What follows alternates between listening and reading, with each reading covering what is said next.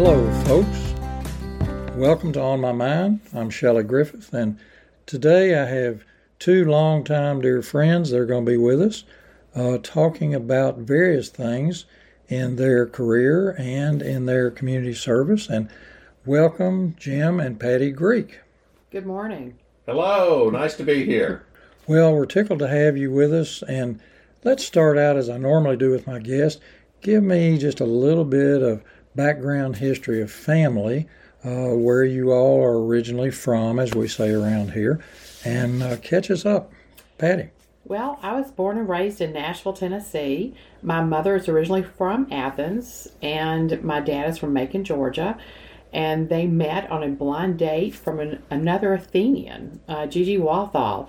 And so anyway, to make a long story short, Dad was with State Farm, so he was at the new South Central office there in Nashville, which actually ended up being in Murfreesboro, but I was born and raised in Nashville, and Mom, like I said, was from here, and she went to Gulf Park School for Girls, and then she went to Parsons School of Design, and then Dad was the youngest at one time, a B-17 pilot from Macon, Georgia.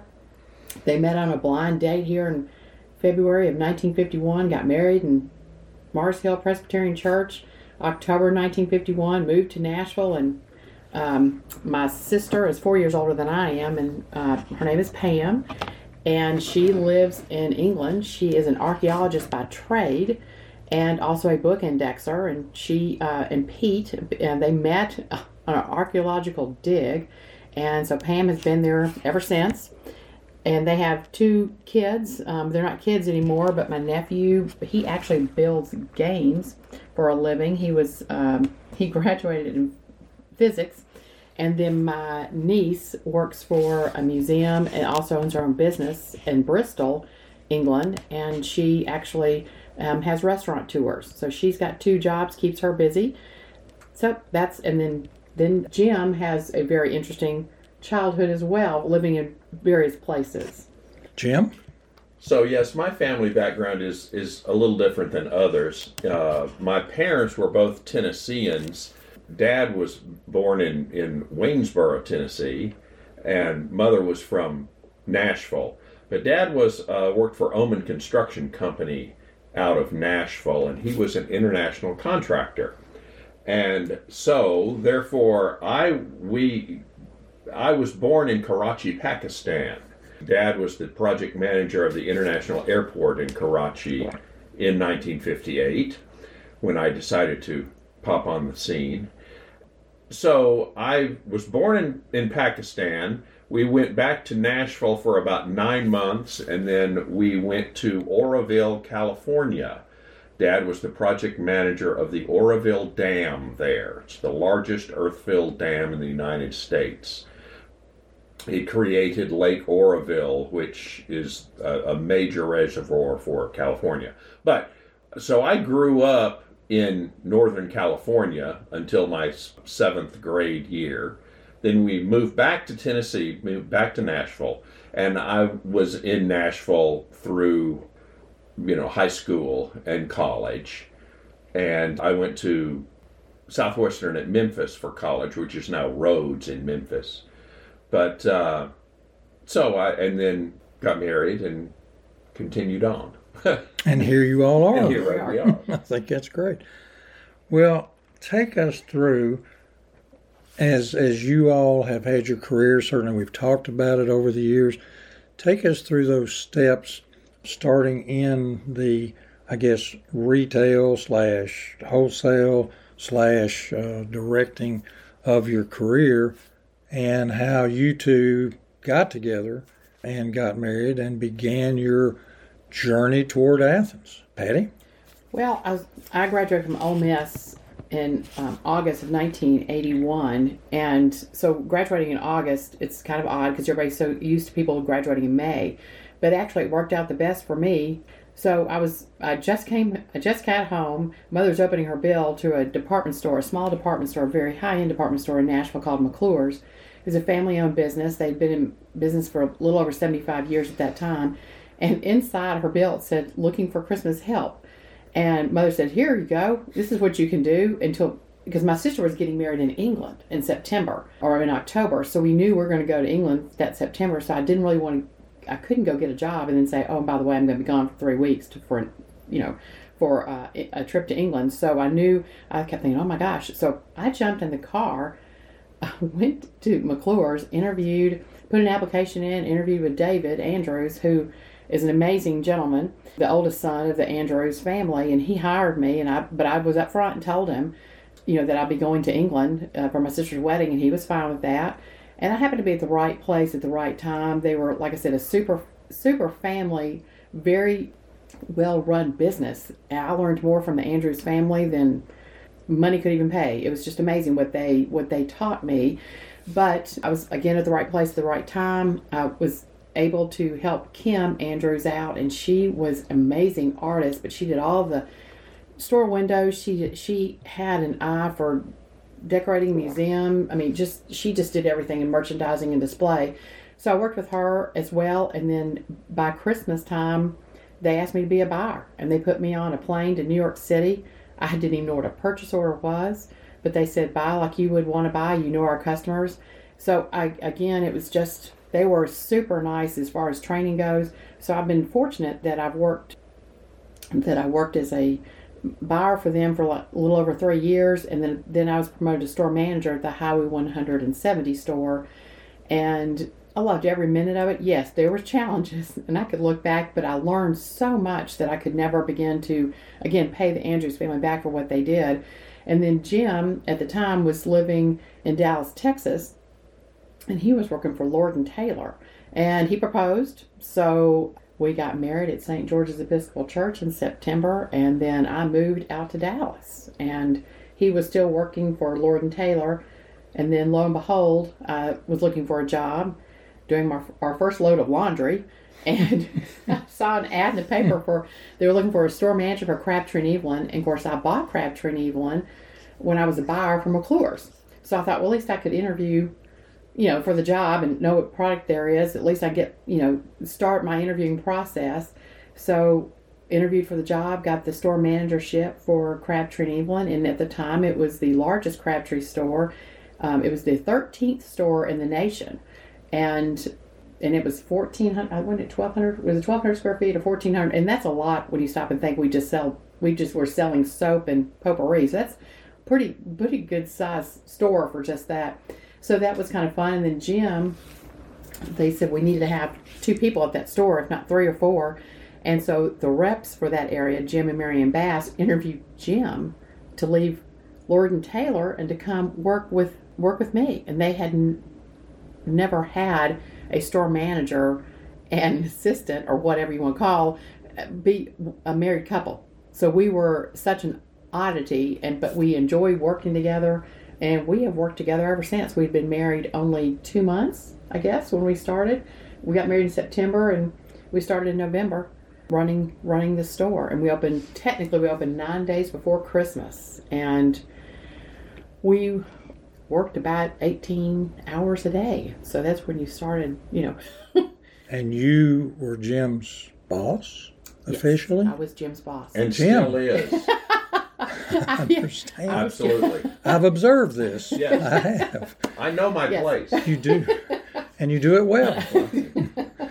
So. But leaving Lord & Taylor, Jim, was not a major stretch for you, or it was fine? I mean, obviously you were married. At that time, I have to say this. My first, the reason I got into retail was not because I had wanted a career in retail. Okay. I was by degree, I am an international studies student. Okay. I was thinking of doing either State Department work or international business of some kind. But when I was in Dallas to interview for jobs like that. But after dating Patty 6 years, I thought it was kind of time to go ahead and pop the question. So I literally took the job at which was the assistant department manager in the men's department at the North Park store in Dallas, simply to earn enough money to get a ring and get married. Gosh. So my foray into retail was in order to get married. So, which is a unique thing to put on your application later. Right. Well, yeah, I didn't tell Lord & Taylor that when I interviewed with them. Very smart. But that really is the truth. So that all happened. But I suppose I did an okay job enough at Lord & Taylor that I was promoted to the department managership of the home furnishings department. Now that was a little strange because it's a little embarrassing when the customer comes up to me one day, a nice little lady, and said, "Would you please show me the pillow shams?" And I looked at her and I said, "Ma'am, I don't know what a pillow sham is." Thank you. And so this customer had to explain to the department manager what a sham was. Well, so, there's another definition for a sham. Well, it was a sham. I didn't know what a sham was. Exactly. I agree with that. Get us to, I think that's a great story, get us to the looking at Athens, Tennessee. And I mean, I know the history, but get us to why here you are in the big city, big company, et cetera, and here we come to Athens. Well, what prompted that thinking? Well, of course, Crabtree and Evelyn was a great company. Fortunately, that was the second. I went from the Andrews at McClure's, and then you got to remember we started off in Dallas as store managers, right. And then a few months later, the president of Crabtree & Evelyn, who is Paula Carroll, she came to the store because she wanted to see the new store. And she came in February after we opened in December. And she looked around the store, and apparently we found out later on that, I don't know, we laughed a lot, we enjoyed, we worked a lot. You have to have fun while you're working. Otherwise, you want to bang your head against the wall. So she realized that Jim and I laughed a lot. We got along well. We had a great staff. To make a long story short, when she got back, she was going to transfer us to Ohio, and I was going to be the service rep for the company and licensed stores, because Crabtree had company and licensed stores, and Jim was going to run the two stores in Ohio, in Worthington and Columbus, because there were two stores. Then we did change of address cards, and then they changed their mind, and they took us to Woodstock, Connecticut, which is the home office. Cy Harvey is the man who owned Crabtree, started Crabtree and Evelyn. Wonderful, wonderful gentleman. So once again, we're working for, even though it's an international company, it actually is a small company, privately owned, privately held. Loved working with Crabtree. Like I said, we were the 13th store, and our jobs changed. Jim went in as the international purchasing agent, so they transferred us to Woodstock, Connecticut. And so Jim went in as international purchasing agent, and then I went in as the service rep for Connecticut and Rhode Island for a year. And then later, they had a plan, which we did not realize we were part of this plan, because they knew there was going to be growth at Crabtree and Evelyn. So then the next year I was promoted to Director of U.S. Retail Stores, which means I had all the company stores. And I started off at 36. Within 9 years at that time, being with Crabtree, I had 117 stores. I was flying all over. Jim had been promoted to opening stores. So he was opening stores. So he was going and opening them up. I'd come behind him, or sometimes be there ahead of time. I'd make the gift baskets. We trained the stores and the staff. We trained the staff members. Then we'd move on to another store. So, but we were always based out of Woodstock. But it wasn't just us. I mean, we had a great team of people. Gene Cirillo Cohane was my boss, who I would throw myself in front of a moving car for. She was absolutely fabulous. And I had a coworker named Harry Arbach, and he's great. He's like a brother. We still are in touch. We talk all the time. And then Tom, and then Alan Cummings, our attorney, who was our leasing agent, who would call. He'd call while we were in Massachusetts and go, "Patty, you have to be in Freeport, Maine in 4 hours. I just bought a store, and we got to have a truck of product." And I was going, "That's legal. That's humanly impossible. I'm in Massachusetts, have to go to Connecticut, and then be back up in Freeport, Maine in four hours." Well, anyway, so we had a great time. We had a great team. There's a girl named Tina Harris and Maggie Joyce, and it was just a great department, a great team. So many people that we're still in contact with. But anyway, so then Cy Harvey decided to sell his business And when that happened, we knew there were going to be a lot of changes, and the positions that we held were going to be probably changed and, or eliminated. So many of us had to leave a place that we dearly loved, dearly cared for, and left a lot of friends. And Jim said, well, we could go anywhere, but he said every time we would come home to Nashville to visit, we'd come home and visit relatives, which are Charles and Ernestine Meharry. They were the only ones I think Jim ever really met, and a few of my cousins, because most of them had passed away. And my mom had a big family, so we have cousins here. And so Jim said, what about Athens? And I was like, really? I mean, Athens is a great-sized town, but you've got to remember, when we lived in Woodstock, Connecticut, it had bed and breakfasts. It was a beautiful area, but there wasn't any... Athens is a metropolis compared to Woodstock, Connecticut. Wow. I mean, because it was just... There were actually more cows than there were people in Woodstock.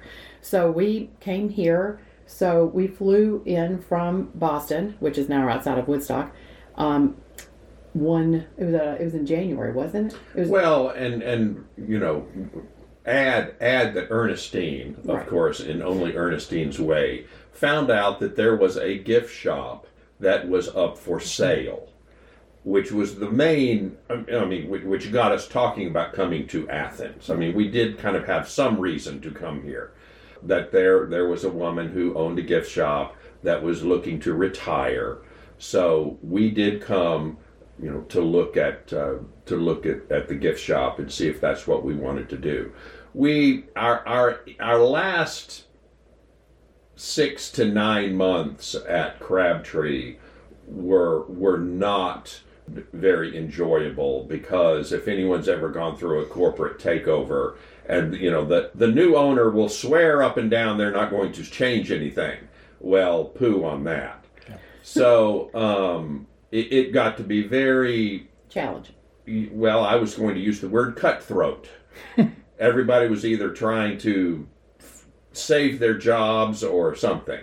So to make a long story short, the working environment was not good up there at that time. So we were wanting to do something else. But your timing then to have the gift shop come up for sale was really... what we classify many times, whether you talk religiously or not, divine intervention. There was that moment that you knew that it was time for you to leave Crabtree and do something else, whether it goes to another company. But as you point out, Jim, corporate structures are just not what, they are cut out to be. Certainly I've seen that in the medical field in the last 15 years, so you're right. So coming to Athens made sense, and then the two of you get together, make that decision, make the purchase, and then 27 years later now, yes. Here you are. We will not reveal my story of your first year here because that's for another episode.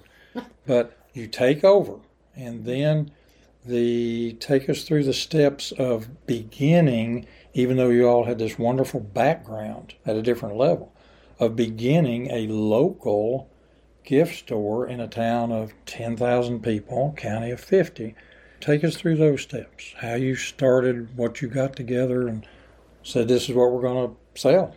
I think, you've got to remember, when we made the decision to move here, we bought a house, told Miss Rogers we bought a house, bought a business, and sold our house in Woodstock, Connecticut, all in 48 hours. Oh, I didn't realize it was that short. It was that short. We flew from Boston to Athens, to Nashville. Mother and Dad drove us over here, and we looked at the store. We thought, this is a cute little store, because it was part of the Robert E. Lee Hotel. It was 1,000 square feet, and we thought, this will be good. Actually, I think a lot, because we had been working with licensees for Crabtree as well, and work with them, or whatever you want to call it. And we thought, well, this would be a good stepping stone, because we really didn't want to go back into corporate atmosphere at the time. A little nervous. Like I said, my dad always said, leave a party while you're having fun so you have good memories. So I just called it a character building time, when it was kind of a little bumpy road there at the end. Jim looked at it a little bit different, but that's okay. So we just jumped into it head first, and we had people friends from Crabtree who came down, and they said, what are you going to do? And I said, we're going to open a gift shop. And it was kind of funny, because we knew, we kind of had the back of our mind, but then we had a gentleman who was actually helping us do our paperwork, and he goes, what are you going to do? We said, we're going to have a gift shop. And with our last name being Greek, Art Kimball goes, so what's it going to be called? Greeks Bearing Gifts? And we went, Well, yeah, kind of, sort of. And he was going at the paperwork, and he was making a joke out of it.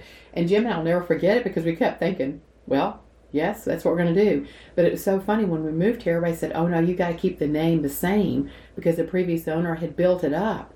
Well, that was their name. So we had to make it. So we waited about a year. We didn't want to, because we weren't local. We were new. Even though we were from Nashville, we were from Tennessee, it's still, we were new. And to a small town, that's a culture shock.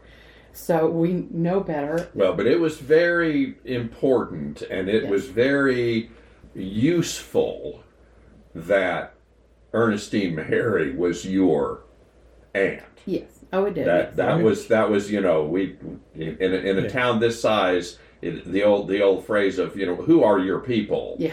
We could at least say who our people were. Correct. So I could actually say yes. And once people understood that, people always said, why are the Meharrys? Why is that your family? Well, that's my mother's maiden name. She was one of the 5 original children of F.O. Meharry, and so once people put the connection together, because they knew my maiden name was Williams, well, that's because mother married dad, so they kept, and then every now and then I hear the joke of like, oh, Harry Meharry's your dad. It's like, no, Harry Williams is my dad. No.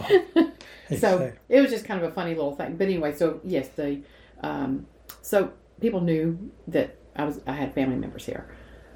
But, and we've been back 46 years, Athens itself did not have what we classified as an upscale gift shop.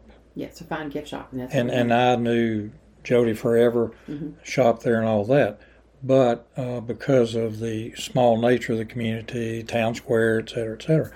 So as you all began to get into this, take us through, like I say, some of the steps of the products you would purchase to make it different than some of the other shops. I think going to market, the one thing I learned from Mrs. Andrews and also Cy Harvey, who owned Crabtree, they always said go to market and remember who your customers are. Remember who they are. And that's what we do. We're not, I know some shopkeepers go and pick out what they would want. And that's true, you do, but 90% of the time you go with who are your customers. So we would go to market, and every time I would say, oh, that looks like Miss So-and-so, or oh, that looks like Mr. So-and-so, or that looks like Dr. So-and-so, like a buyer's choice caroler who looks just like you. I mean, it's just funny how you would literally go... Yeah, he's been discontinued. There are days when I feel like that caroler, sorry. But it looks just like... I mean, I looked at Jim and I said, does that caroler not look like Dr. Griffith or what? So you buy like you think who your customers are, and if you do that, you keep tried and true with who... And you have to grow. You have to look and see what else is challenging, what else works, what doesn't work, and you do miss the game. Sometimes you do miss, and you have to have a major sale, and you think, "Jiminy crickets, what in the world was I thinking?" Yes, but one comment that Patty will get back then, and even to this day, 27 years later, particularly from maybe visitors to Athens. They'll walk around the shop for a minute and come up to Patty and go, "You're not from here, are you?" That's exactly what I was thinking. And we go, "Well, no." Well, and yet the acceptance of quote unquote outsiders, which you could be classified as, coming in. But for those of us who have been here the majority of our lives, welcoming people from outside has been a real pleasure for all of us. And then when you get into a spot where you are really in the middle of things, right, you're right there. Mm-hmm. You see people come in. They don't always buy, of course, but they, receive a warm welcome. They understand, and then they'll be back. And the beauty of that for us who are the so-called insiders, if you will, saying, wow, Jim and Patty have been here now 27 years, well of a long time, more so. As the community changes, people move in and out. So as you all look at it, and you now become what I consider a hub of the wheel in the retail market, and especially downtown, Share with us and our listeners a little bit about what the future might look like for retail services in Athens. Certainly, you all have been at this a long time at different levels. How the customers are, evolving, if you will. What I have heard you all say, and certainly other friends of mine, people want stuff a lot quicker. They don't want to spend a lot of time, dealing with, back orders, these kinds of things. But how are we as customers evolving to change your dynamics of what you want to do? Well, I guess, first of all, when you come in the store, like yesterday, for an example, the first 7 people who came in the store yesterday, 4 were from California, 1 was from Texas. They just kept coming in. There were more people from out of town, and they're coming to this area. They're moving here, so we're growing with them as well. The nicest thing I think they could say is, oh my gosh, you all have X, Y, and Z. You have all of these things that we have to go to 4 or 5 shops for in our city. And it's because we, fortunately, when Jim and I go to market, we look at things and we try to put the best things there are. We get the like Vietri and Joluska. We get the top of the lines, and we are very proud about that. We pay our bills on time, and we do whatever we can to make sure we don't get the second or the third best. We want the original product. So I think a lot of people recognize that. Even through COVID, we take pictures all the time. I don't stay up on the website as much as I should and concentrate on that, but I try. But our customers come first. It's the people who walk in the door. They're like walking into our home because we're there all the time, and we want people to feel comfortable. And so they're giving us a way back. This is how we make our living. So we're welcoming into our home, but then they're paying us to also look for the best item for them. We also try to gift wrap it, so they're just as proud. If their gift is $1.95 and we gift wrap it, we want them to be just as proud as a $1.95 gift as if it's $195 a gift. So, to be in business starting our 27th year, that's amazing, because we thought we'd be here like 8 or 9, maybe 10 years. We didn't know. You don't know, and especially in retail. We've gone through, of course, the store was part of fire in July 1st of 2017, and we lived through that character building experience. And then we had COVID, and our customers were so grand to us. They would text us, we'd take pictures, we email them back and forth. We do whatever we could. We made home deliveries. We still make home deliveries. We still do curbside deliveries. We do we probably go through, I don't know how many bottles of Lysol, just making sure everything is clean before we take it out to somebody who cannot come in shopping still, because they may be going through challenges of their life like chemo or whatever. So we do whatever the customer asks us to do for the most part. We've even gone as far as picking up their packages at UPS. This lady was having a party. We special ordered dinnerware. It got tied up in the world of shipping. It finally arrived at UPS. They let us come in, pick up the boxes. We put it in our car. We stuffed it into the car. Got to her garage, unpacked it in her garage, and actually loaded the dishwasher all before the store opened one day. Just because it was up to us to make sure that this came through. We did what we could do, but we try to go that extra mile, and you have to laugh and you have to move on, but. The people of all the surrounding areas, McMinn, Meigs County, Polk, they've all just been as grand to us as I hope we have been to them. You're not going to make everybody happy, and you're not going to have exactly what they want, but hopefully we've seen the change where people, yes, we do have a lot of people who go online and say, do you have this? We've seen this online. Sometimes we can get it, sometimes we can't, but like Jim and I talk about, we try to do what we can, to get the best variety of product in and serve them the best we can. What else? Well, one, just generically speaking, having a retail store in a small town is a lot different than having a retail store in a larger city or in a touristy city, because we at Grigsberry Gifts, I would have to say, 85% of our business is from local people. and from return customers. We know lit by name and their grandchildren's names 85% of our customers. You won't get that in a touristy area. You know, you'll never see those people again. Or in a larger city. Now, a larger city, sure, you'll have some regulars, quote unquote, but not 85%.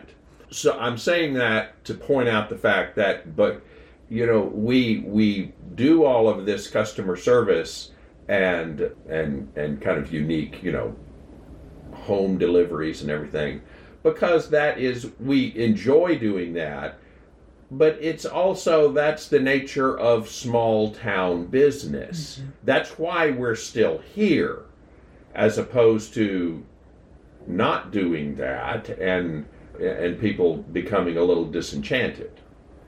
I think customers also didn't, you know, they want to see the product, they want to touch it and feel it. Then there's those people who do still want to do internet. So, but that's an excellent point, Jim. I think word of mouth, constantly in small areas, does not really matter what business. We found that to be true from the first day I was here in medical practice.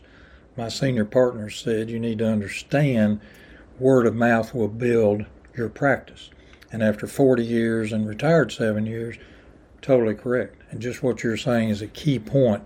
And in kind of wrapping this up, what advice would the two of you have for that person that comes to you and says, okay, I want to go into the retail store business in a small town? How would you advise that individual, no matter what their age or anything else? You see the excitement that they want to own their own business. How would you approach that if they said, Patty, Jim, give me some advice for opening a store in the retail business? Don't do it. No. Jim. I'm teasing. Easy. No, but realistically, and now let's think about this. 27 years is a well of a long time. And you're right, Jim. Small town, touristy, big city. But in fairness, not as a competitor to Greeks Bearing Gifts, trying to support. And I'll use this analogy again. How easy it would be if I were still in practice to say, no, I don't really want you as a young doctor in here, especially coming into my specialty. That would not happen.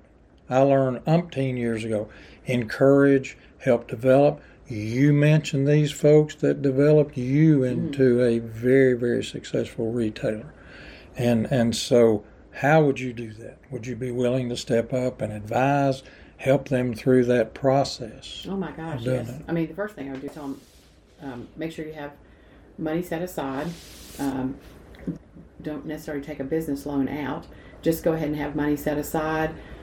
Plan. Walk around. I mean, the one thing about Athens, too, Athens is growing. We have a program that several of us started in 2014, and now Main Street is growing, and that's what's helping our downtown grow. If you drive through downtown Athens, you will see the changes. You'll see even more so, hopefully, in about 12 or 18 months. And it'll keep growing. And the more stores that you have, the better off you are. People will sit there and say that, yes. And if you have $400 and you're going to go shopping downtown and there's more stores, yes, that does take more out of your pocket as only being like maybe one or two stores. But that also will tell people, the customers who are coming from other places or even their local people, they say, oh my gosh, they now have 8 or 9 stores downtown as opposed to 2 or 3. It'll make you more... you can spend the day down there, you know, eat at Maddie Mae's. You can walk around town. You'll see, you can walk by some of those beautiful churches. So you can see a lot of different things if you're walking around downtown now in a different way of looking at it. And then as far as helping someone grow, make sure you're not going to step on anybody's toes. Make sure you're going to be so individual. When, like I said, when Jim and I go to market, you've got to remember Atlanta is one of the best markets there are. And we've been fortunate. We've gone to every market there is. San Francisco, New York, Seattle. It doesn't make any difference. Chicago. But Atlanta by far is the best. It is the biggest. It's the largest. And you won't, for the most part, step on toes of your other neighbor. Because you want to make sure that you have different things in your store and you're going to cater a different customer. there are some things you may see at our store that you may see around the corner at another store, but we try desperately not to do that so that you do see different things. And it just so happens that we do cater to the same people, and that's how we find out sometimes that we have the same thing, but hopefully our reps will keep on top of that. But then the next thing after learning who your customer is, getting involved with the community. You've got to get involved with the community in many ways, shapes, and forms, and not just, yes, we donate to almost everybody who comes by and asks for a donation. We're very fortunate we can give back to our community that way, but you also give in time and service in community ways, which is Jim's been an optimist. I was in Rotary Club, and was because the Rotary Club closed, but you know, we're involved on many boards and the giving back that way. I think that's excellent, Patty, and that will lead in to, I hope, a second podcast. A little bit out of time today, but it's just a wonderful experience having you all with me today talking about this industry itself. And we will get into both of y'all's community service in another podcast. And I greatly appreciate you all being with me today for On My Mind. And I appreciate our listeners. If you all have any comments in the listening audience, you know the drill. You can email me at shellgriff@gmail.com. And I'll be glad to get that information back to Patty and Jim or respond to you. But I do look forward to another episode about community service that you all have been so involved with. And as I say to all of our listeners every time, I hope you have a safe and healthy day, and I'll see you a little further on up the road.